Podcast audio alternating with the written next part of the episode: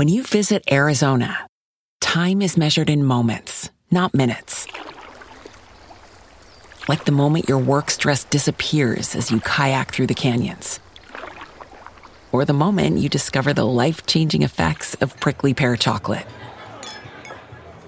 But nothing beats the moment you see the Grand Canyon for the very first time. Visit a new state of mind. Learn more at hereyouareaz.com. On the Road with Anne and the Bat by Gary Smith. I woke up to bright full morning. Then I lay there in bed wondering what to do the rest of the week. I finished everything my wife's to-do list. It was only, and it was only Wednesday. She was, would be busy with work all week, and sitting watching TV was not on my list. Maybe I should take a trip to the motor to home for the rest of the week. As the thought entered my head, I felt a stir at the end of the bed. Looked down, and Anne, who'd been asleep and enjoying the coolness of an autumn morning, was now sitting up, staring at me. Anne is an eighteen-pound black t- Tibetan terrier. She's my constant companion and travelling partner. Anne and I seem to be connected in an intuitive way. I have never, I have, I have never experienced with any of my other dogs. I look down at, to her at the foot of the bed. She gives me a nod of her head, indicating great idea. Okay, Anne. How about we load up the motorhome and head down to Pismo Beach? With that comment, she was off the bed and sitting at the door. Whoa, girl. Let's not get carried away. I have to shower and get dressed. My wife is younger and still working very hard with her business. I'm retired giving Anne and me a lot of time to find adventures.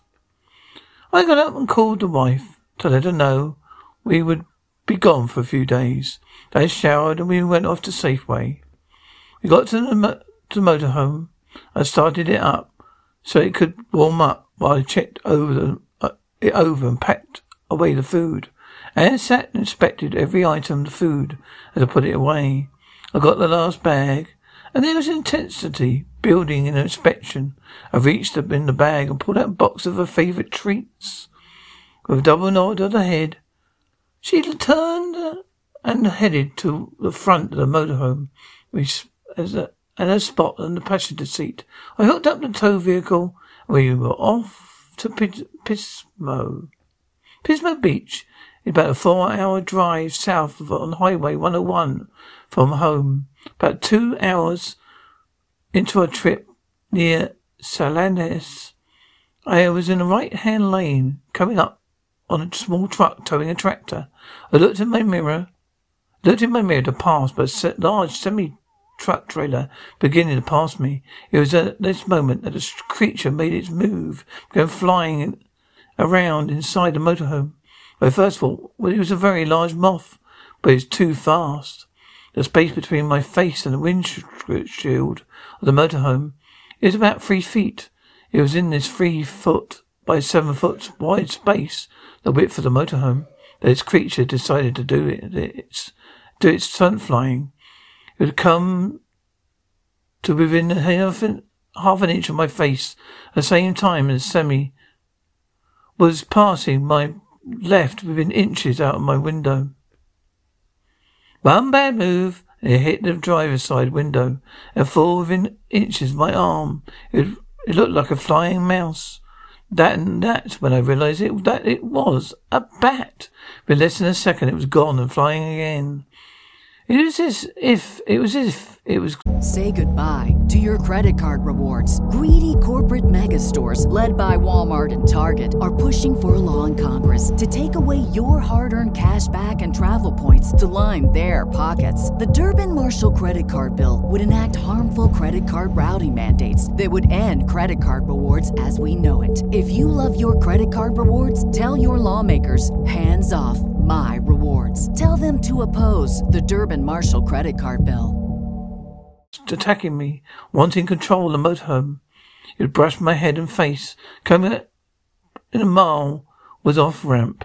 I slowed and drove with one hand, waving my free arm like a lunatic. Finally, I made it off, made it to the off ramp. Just as I started off the freeway, it disappeared. I got off the freeway and found a piece of park to park, found a place. I got off the highway freeway and found a place to park across a small restaurant. I opened the two foot, foot by three foot driver's side window. I went to the restaurant to get something to eat. I thought it would find a, uh, it would find an open window and leave. I couldn't drive two more hours battling a bat. I sat in a restaurant thinking about all I knew about bats. Wasn't weren't they supposed to waken at dusk and sleep all in the day? What about the radar? When did it how did it hit the window? After about thirty minutes I returned to the motorhome and armed myself with a dish towel. I started this motorhome, went through it, making noises and hunting the bat. Nothing. It must have taken the hint and left by the way of the open window. The rest of the way to Pins- Pismo was uneventful. Anne and I settled. I went for a hike in the sand dunes. Beginning to get dark, so we returned to the motorhome again to prepare dinner. That was when the bat resumed its attack. I opened the door to the motorhome, as well as the large driver's side window. I grabbed my dish towel and mounted my counterattack. It wanted to get back to the bedroom in the back of the motorhome. I wanted to keep forcing it to the front, and, and the open door was, uh, and the open door, the window. Alexa off. The battle raged about fifteen minutes. I waved a tail like a lunatic, hitting water bottles, salt and pepper shakers, everything in the counters. Why would it not heed, head out one of the openings to the open sky, last vestiges of light for complete darkness? Finally it was gone. I closed the door and the window, began clearing up. The rest of the evening was calm and back to normal. The next morning I got up and prepared breakfast for Anne and me. After eating and doing the dishes, I decided to clean the inside of the motorhome before taking Anne to the pier at Pismo Beach. The last thing I needed was it to do was vacuum. Just as I was finishing out of nowhere came the bat. The battle resumes. I opened the front door, grabbed my towel. We had been going at it for about ten minutes when a gentleman in a trailer next to me came venturing over to see what the hell was going on. He peered round the corner to the open door. Bat saw him, went after him, went after me, him and me, right behind, waving the towel like a lunatic.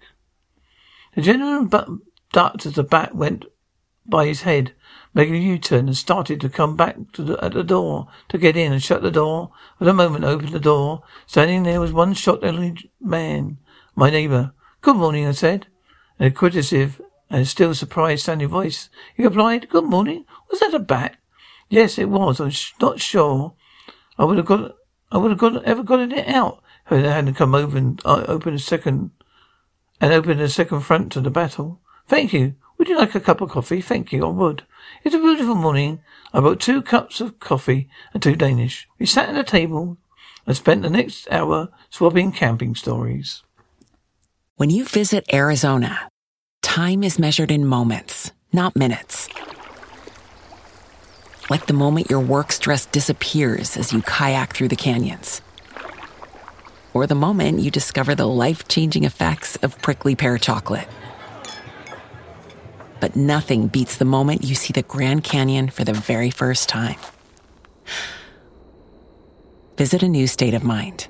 Learn more at hereyouareaz.com.